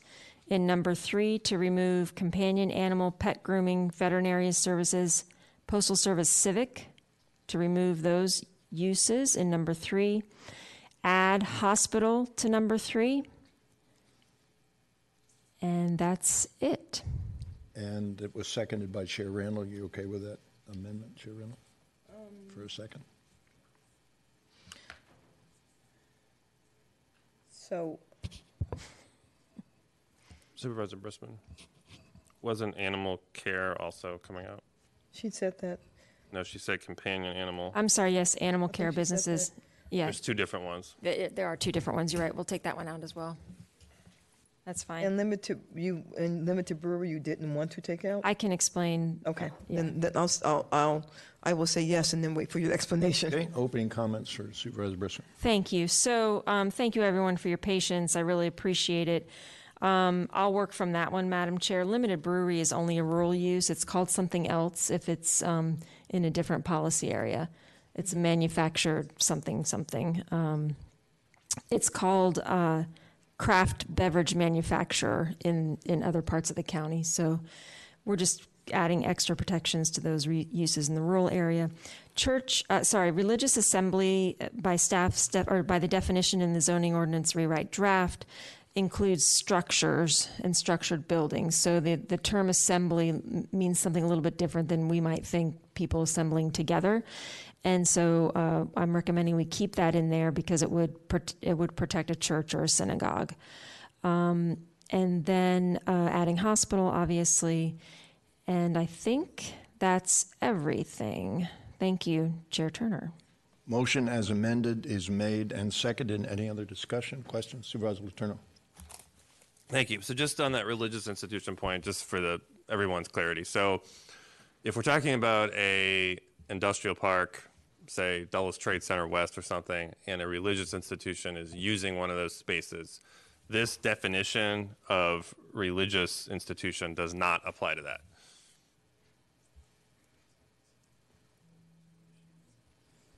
It does apply. It does apply. It does not, or it does apply. Does. It does? It does apply. Well, that's that's the opposite of what our discussion in the recess was.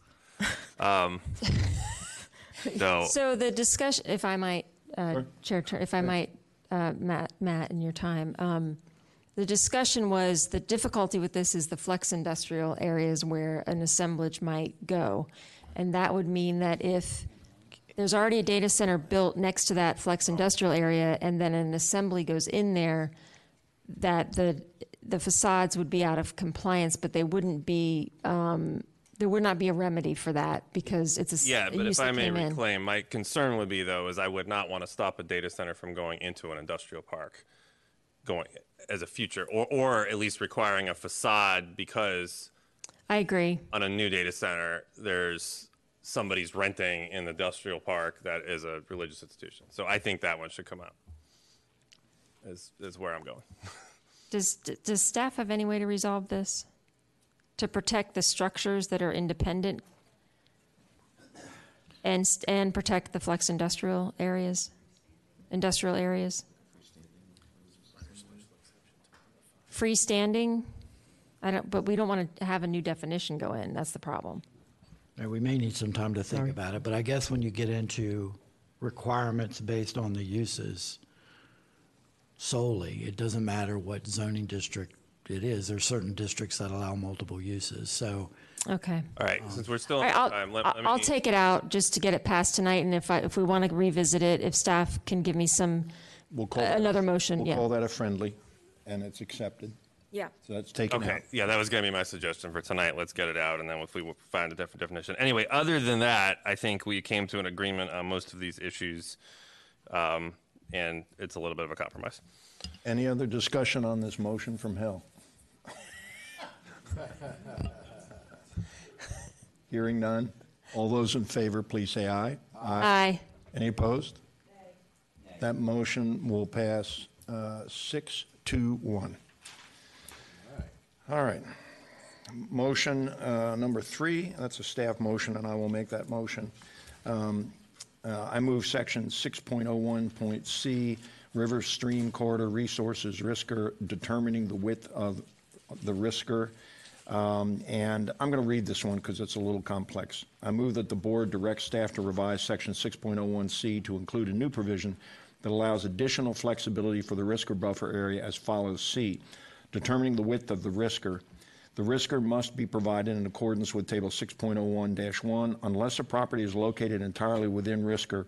Any RSCOR buffer area located beyond the applicable minimum width of the RSCOR in Table 6.01-1 may be reduced in accordance with the following. One, by providing an area or areas of revegetation elsewhere on the same property that is equivalent in size to the area that the RSCOR buffer is reduced by and contiguous to an existing naturally vegetated area, or two, by retaining an existing forested area or areas outside of and adjacent to the RSCOR buffer area in a tree conservation area consistent with the, the facility's standards manual, subject to approval by the zoning administrator.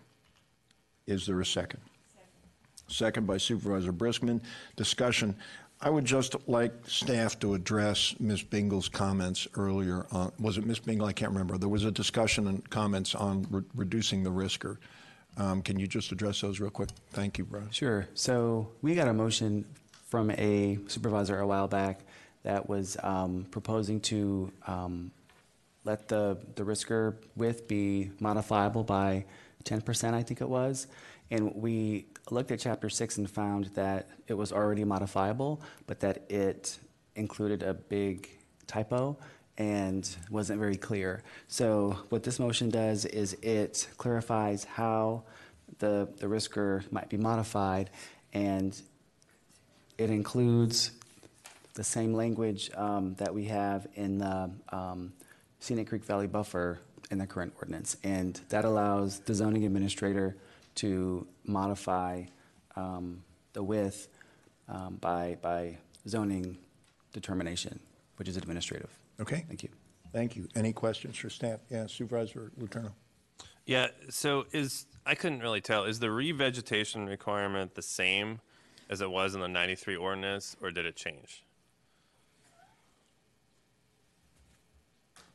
We'll have to check to verify what's in revised 93. Okay. Um,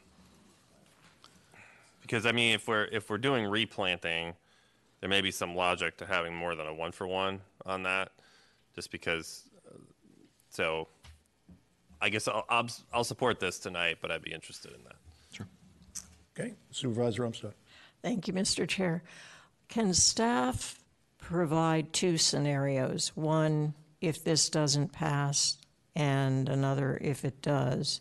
Let's say you have um, a farm adjacent to a stream. Um, Can, can you give, give us a sense of exactly how this changes that property owner's experience?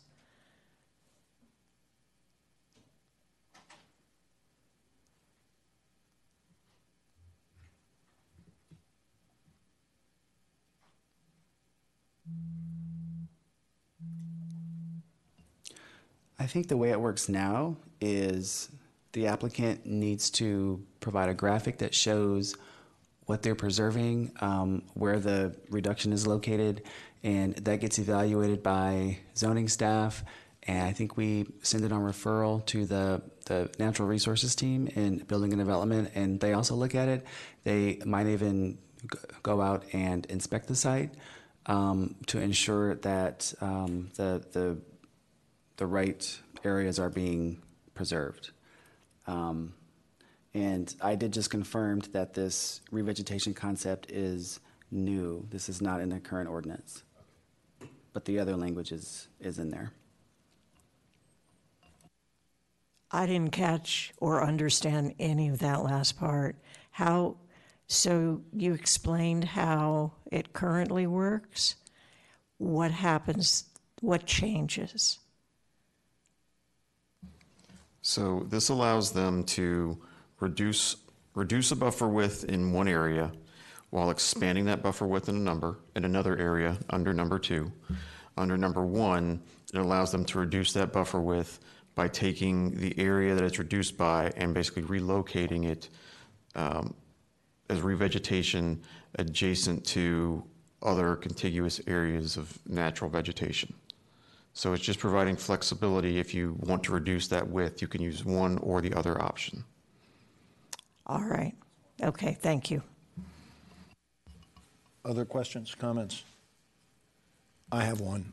Um, If the purpose of the RSCOR is to protect a river and stream corridor resource, and you come up with a formula for a width of area that you need to protect that resource, and then you allow someone to build into that buffer around that resource, but allow them to compensate elsewhere away from that resource, haven't you, isn't the net result regarding the resource vis-à-vis just the resource, isn't the net result a negative for that resource, no matter what you've done elsewhere on the site? I mean, I think it would may, I think it may have been Mr. Myers that said he's worried about us playing around with the RSCOR, and it sounds to me like you're taking things out of the specific purpose of that band of land around that resource and allowing people to di- to dig into it and then replace it elsewhere on the property in a way that does not benefit the resource you're trying to protect. So I think that would be generally accurate. Obviously, every property is different, and the, the width of all of the various things that would be around that stream um, may ultimately still provide enough protection for the stream, even if you're reducing that to one area. But uh, in this case, since it is limited to zoning administrator, uh, the zoning administrator's modification process, it could be no more than 20%. So there is a modific, there is a limitation on it elsewhere in the ordinance.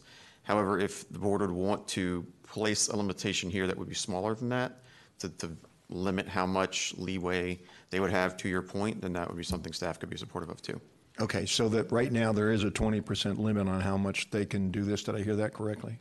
Yes, for anything that's, that can be modified administratively by the zoning administrator, there's an, an overall limitation of 20% that, that it can be modified by. Anything beyond that would go to the board. Okay. Depending on what the I'm going to give the staff the benefit of the doubt on this. You guys have researched this a whole lot more than I have, so. Any other questions or comments? Motion's been made and seconded. All those in favor, please say aye. Aye. Any opposed? That motion will pass uh, with Mr. Saines off the dais. That motion will pass uh, uh, 711. Next motion is a staff motion. I will make that one.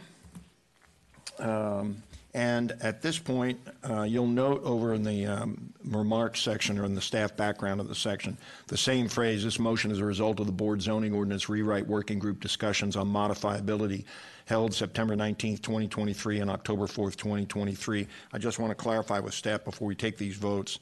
Um, so basically, this is a direct result of the modifiability discussions we've had, and you've incorporated those discussions into these. You've codified those discussions into these. And so we want to be very careful if we change anything based on the agreement that we've had with, with the stakeholders. Is that correct? Yes, codification might be slightly strong because these are essentially expressing the idea. You're directing us to go and execute that idea, so there's not um, redlining here, but yes. same. Okay, very good. Thank you. Uh, With that in mind, then I will move uh, motion for section 7.03 tree canopy requirements. Is there a second? Second with Supervisor Kershner. Any discussion? I have no opening comments. Seeing no discussion, I have no close. All those in favor, please say aye. Aye. Any opposed? That motion will pass uh, 801. Uh, I will move motion five, section 7.04.02, street trees. Uh, Uh, Again, this was a result of the modifiable working group. Uh, Is there a second? Second by Chair Randall. I have no opening comments. Any discussions on this item? Uh, One discussion item, uh, Ms. Yes, um, if I might ask staff, uh, so we had an issue with the Cascades Marketplace revitalization in that there are mature street trees, and staff was concerned that it wouldn't be compliant with our new regulations of how large a bed should be for a street tree. I don't know if any of you remember this happening, but the idea was they would have had to like ripped out the street trees that are already there for 20 years and then make a better i don't know what you call it a bed for the tree and replant a tree. And the cascades marketplace folks i believe were able to get a zmod so they didn't have to do that. But my concern with street trees and this might have to be another topic but i just wanted to bring it up tonight. My concern with street trees and revitalization is that we aren't taking out mature trees in order to come up to compliance with some of our environmental initiatives, if that makes sense. So does staff, is this contemplated at all in the zoning ordinance rewrite? And if not, should I bring a motion about that? Um, actually, in 703E, there is a section on deviations on tree planting specifically. So maybe we can talk to you and your staff and make sure that we account for that. Okay, perfect. Thank you. Uh, thank you. I just wanted to bring that up tonight and kind of preview that we might need to do something a little different. Thank you. Thank you. Happy to support. Any other comments? Seeing none, all those in favor, please say aye. Aye. Any opposed? That motion will pass 801. Uh, Supervisor Saines' motion is motion number six. All right, thank you. And actually, I'll read the whole thing since it's a new one. Um, I move that the board direct staff to add a new provision to section 7.04.07.B.2, point F to prohibit the planting of invasive plants as follows. F, in native plant and pollinator habitat requirements to support native plant and pollinator habitats. Uh, Plant units must be provided as follows. One, native plant requirement, a minimum of 80% of the plant units must consist of native plant species. And two, pollinator habitat requirement, a minimum of 75% of all of the small decadence trees and shrubs provided must produce conspicuous flowers at some point during their growing season. And three, invasive plant prohibition, planting any invasive plant species is prohibited. Second. Second by Supervisor, I'm going to take that second. No. I'm going to take that second. I've been working in bases for the last month. I'm going to take that second. Moved by uh, Supervisor Saines and seconded by Supervisor Turner. Fight, fight, Uh, fight. Yeah. Opening comment. Uh, Thank you, Chair. Yeah, um, you know, uh, you mentioned that uh, you reached out by the Loudoun Invasive Group, and they did a good job of reaching out, to believe, to all of our offices. We took a meeting with them. They provided some good uh, contacts and information. As you know, we've had some issues with some uh, some invasive uh, species plants, and and have brought some uh, how can I say some bad bad actors to our to our area uh, as of late. One is the I guess what is it the the spotted lantern, and then some other things as well. So, um, in order to kind of make sure these things don't happen uh, or continue to happen and happen moving forward, uh, the idea of uh, you know of making sure we're at least 80% native plants here in the county, I think is a step in the right direction. I was mentioned earlier and um, hopefully we can get everybody to support support this and, and, and get this initiative moving forward. I know Mr. Turner has a, a BMI coming uh, coming tomorrow that'll also um, take some action in, in this um, in this area. So thank you. And just briefly, I do have BMI coming tomorrow on invasives, and Mr. Littman, Mike Littman, and his group will be here tomorrow uh, with a number of comments uh, supporting this new program. It's a very interesting program, and I think it's uh, very worthwhile, so I'm more than happy to second this. Supervisor Umstattd. Yes, thank you, Mr. Chair. Um, Just clarification on this. Uh, Do, do these rules apply solely to developers um, building a new community? Or do they impact everybody who lives in the county?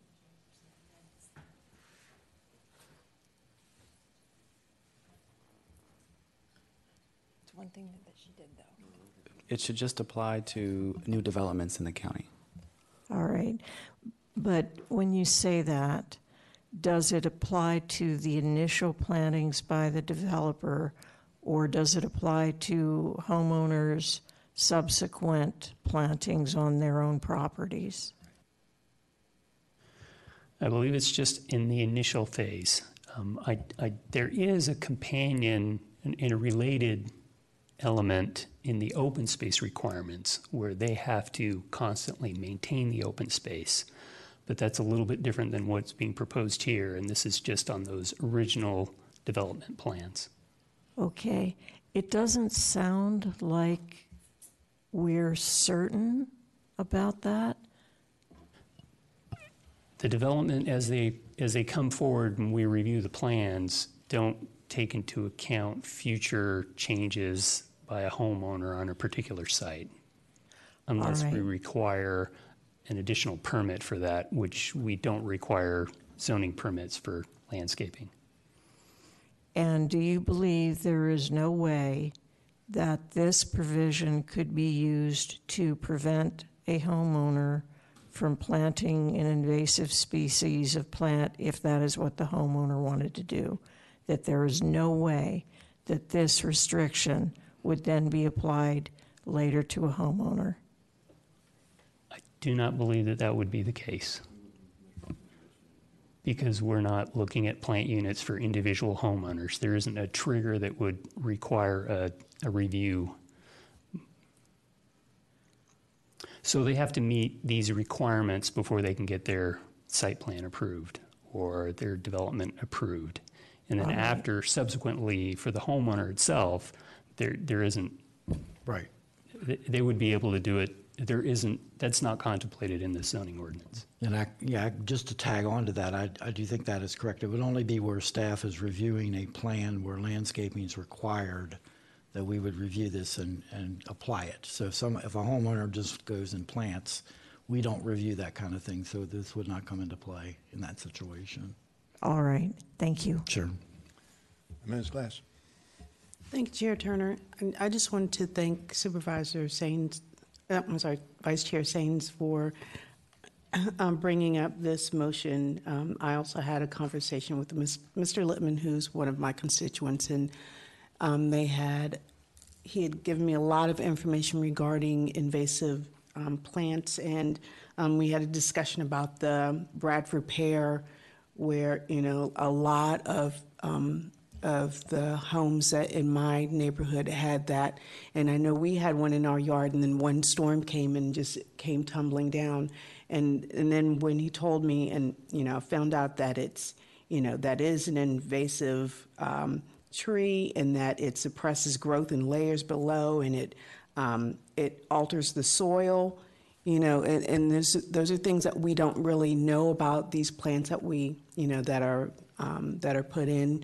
And so I'm so glad that we are really um, making the change to make sure that we have native um, species um, to be planted in our areas. Thank you. Thank you, Supervisor Briskman. Thank you, Chair Turner. Um, well, part of the reason I wanted to second this motion is because um, I think that I wanted to give uh, some credit to my planning commissioner because I I strongly believe that the reason applications are now coming to us on a regular basis with an 80% native planting requirement is because she has been falling on her sword for this issue the entire term. And now it's just a regular thing because they know they can't get past my planning commissioner without putting 80% native in there and uh, also uh, consistently asking for pollinator areas um, on applications. Um, also, as uh, as an officer with the Cascades HOA, she's been doing this in our community in Algonkian for years and years, in one of the largest HOAs in the county. And I believe that she also pretty much drafted the, the helped draft the initiative that you guys are bringing forward. So um, that was my my interest in seconding the motion. But um, I'm really glad that we're going to do this. I think that you know it's going to help the environment in the end, and I'm really happy to support. Thank you. Thank you. Uh, Supervisor Letourneau. Yeah, um, I'm actually a, a co-sponsor with Supervisor Turner on that um, item tomorrow. Um, the point I just want to make in response to Supervisor Umstattd is, I think th- the idea here is only forward-looking. So, so essentially, we have this existing issue in the county, but um, we just don't want to double down on it. So, you know, for instance, there's a new section of an existing master development that has an application in. They have, they'll have tree plantings. We want to make sure, even though in the past they may have planted, planted certain trees that we would now consider invasive species, they don't do that going forward. So it only applies at, at that level. Um, there's not a, you know, not a homeowner requirement or anything like that. So I will support. Thank you. Supervisor Saines, closing. No closing. Uh, Motion's made and seconded. All those in favor, please say aye. Aye. Any opposed? That motion will pass 801. Uh, The next one, two, three motions are all modifiability motions from the September uh, 19th working group. Uh, I'll make these motions. Uh, I move motion seven, section 706, oh- 7.06.10, compact walkable urban CW uh, parking distance. Uh, This is a staff motion. Um, Is there a second? Second by Chair Randall. I have no comment on this. Any other discussion on the uh, motion? Seeing none, all those in favor, please say aye. Aye. Any opposed? That motion will pass 801. Uh, Next motion is motion number eight. I'll make that. Uh, I move section 7.07.01, private roads providing access to single-family detached dwelling units. Um, And uh, is there a second? Second by Chair Randall again. Uh, I have no opening. Any items, questions? Just Supervisor? a question on this. It's going to be one of those things that you guys are probably going to have to go back and research. But I do have several communities that have single family homes on, on private roads. And I'm just curious if in the past it always required a modification or if at some point it did not. I can't guarantee every time, but yes, this is, this is going back to put in modification language that was similar to what was in the revised 93. Any other comments, questions? All those in favor, please say aye. Aye. Any opposed? That motion will pass 801. Motion number nine. Um, I move, uh, motion number nine, table 7.07.02-1, road pattern and distance between intersections requirements by zoning district. Second by Supervisor Glass. I have no opening. Questions, comments? Supervisor Letourneau? So is this through ZMOD or is this administrative? Are you asking what the motion? What the motion would, account- would The do? motion would make it um, a legislative approval on a concept development plan. Okay, so it would have to come to the board. Yes. Okay. Um, I- I'm still a little bit on the fence on this. You all know that I have stepped in on some of these situations. Um, but I feel a little better that at least it's board review. Um, so I'll think about it. my, my concern is just, I think there are some of these situations where, um, well, you know, first of all, VDOT won't probably approve them anyway. Um, so we waste a lot of time on this. And then when they do, I'm not sure they should sometimes, um, based on the experience of, of um, the real world, which they don't always have. So um, if we put this provision in there, I guess we're just allowing somebody to ask for it. So I can probably live with it, but we'll see. Other comments, questions? Motion's made and seconded. All those in favor, please say aye. Aye. Any opposed? That motion will pass 801. We are not going to uh, vote to endorse Chapter 7 because we've got a whole lot of more questions and motions potentially coming on Chapter 7. Next motion is motion number 11.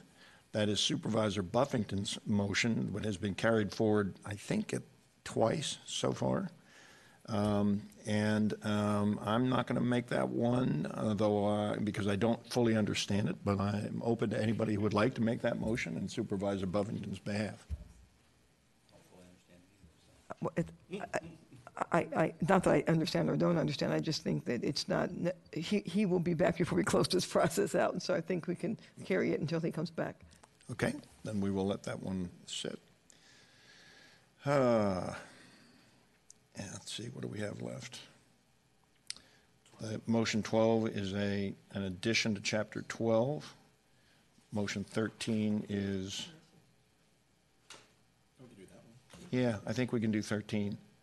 Uh, Supervisor Saines, you want to make that motion? Yes, sir. I move that the board direct staff to include a definition of the term invasive plant in Chapter 12, definition as follows: invasive plant, plant species intentionally or accidentally introduced by human activity into a region in which they did not in- involve and cause harm to natural resources, economic activity, or humans, plus any plant from any of the following categories: a plants, a plants shown on the Virginia Department of Conservation and Recreation Virginia invasive plant species list. B plants shown on the United States Department of Agriculture official source for invasive or noxious um, plant species. And if I said that wrong, please correct me. Second. Motion made, seconded by Supervisor Briskman. Opening statement. Nope, I'll just say, um, again, I think this is a step in the right direction. Uh, Thank you to, again, the Loudoun Invasive uh, uh, Group and to my staff, uh, Christy and Tiani, for their, their efforts on this and doing the research and, and uh, finding these lists. And I think this is, uh, this is a good thing. Okay. Supervisor Briskman. Oh, I'm good, thank you, sorry, accidentally. Any other comments, questions? All those in favor? Question. I'm sorry? Yes, ma'am. Yes, thank you. Um, So the way I read this, that in, in general, we are not restricting invasive plants unless they cause harm to natural resources, e- economic activity, or humans. And then a separate category, plus any plant from any of the following categories. And then you have A and B lists of plants. Are the plants on these two lists um, causing harm to natural resources, economic activity, or humans? Or do some of the plants on those two lists not do not do any of those harmful things? We did vet this um, definition with NRT, and they agreed that the plants that were listed were causing the harm in our area. So, yes. So they're causing harm. Mhm. Okay, thank you. Any other comments, thoughts, questions? Motion's made and seconded. All those in favor, please say aye. Aye. Any opposed? That motion will pass 801, and I will back up, and I will make motion number 12, uh, which is the incremental addition. I move that the board direct staff to add a definition of incremental addition to Chapter 12 as follows. Incremental addition, in addition to an existing zoning district that does not meet the minimum zoning district size, incremental additions will be required to meet zoning district requirements identified in the respective zoning district. Additions that exceed the minimum zoning district size must meet all zoning district requirements. Is there a second? A second. Second from Supervisor Briskman. I have no opening and no discussion. Questions or comments? Supervisor, or uh, Chair Randall? Um, um, First of all, this is a fine motion, not, no problem at all. I want to, like, literally start right now, and, and I'll go right through October 30th on this discussion. Um, Staff and Dan especially, what you all have done over the past month um, has been extraordinary. And I want to just take a second and say that the amount of meetings you've been in, the amount of time you've put in, the amount of um, listening and changing on the fly, the amount of creativity and ideas that you've come up with in the last month, all everyone. But but you know, I, I believe in publicly thanking people. Dan, you have cracked me up, to be quite honest, over the past couple, because you have this look on your face sometime when you know you got it right, and just it's just a great look. But um, but you know, I'll talk about the the the the, the stakeholder industry group area, and, and, and we'll do all this later. But uh, just the last the, the amount of time you and Kate have spent just in the past week has been extraordinary. And so many of these uh, things that we're passing tonight with staff approval came from all these work sessions that we had, we've had with the community and with stakeholders. And if you see, you know, the stakeholders have not said they want everything to be exactly what they, they've said they want it, you know, to be in the process and listened to and collaborating and working. And that is, that has happened in a very, very real way the past, um, gosh, I don't know, six weeks or so, and so much of it has been you all at the table, Kate and others. Joe, you are to be commended. Dan, I really enjoyed working with you. I'm going to say it more than once, but I just wanted to say it tonight. I, I feel like I've just seen you so much this past couple of weeks, and I really do appreciate the work you all have done. Thank you. And I am chair for another 30 seconds and may never get to do this again. So I would, I would like to suspend the rules of decorum so that the board can give a round of applause to county staff for their work.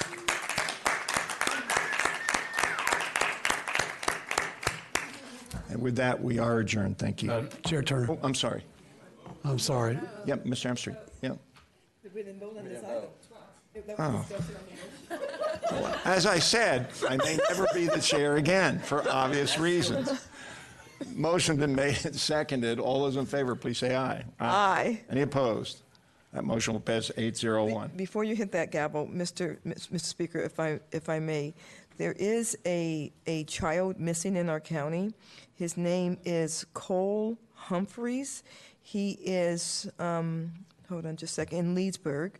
He is 13, he's 5'10", he's 160 pounds, his eyes are brown, his hair is brown. He left for school this morning and never made it to school. The Leesburg Police Department is looking, is looking for him. He goes to Smarts Mill School. He never made it there.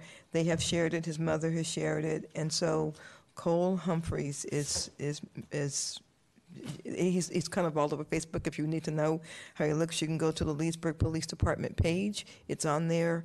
Um, you can see it on there just so you can see how this child looks. He's only 13 years old. Thank you. Thank you, Mr. Chairman. Thank you, Madam Chair.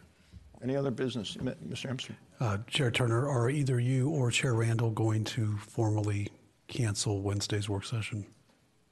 Uh, He did this. He, Without objection. Well, he I- qualified it based off of what was going to happen at the meeting, so. We did, and We I did. don't, has anyone, uh, I'm open for discussion or suggestion. I have not heard anything at tonight's meeting that would cause us not to cancel the meeting on Wednesday. Dan?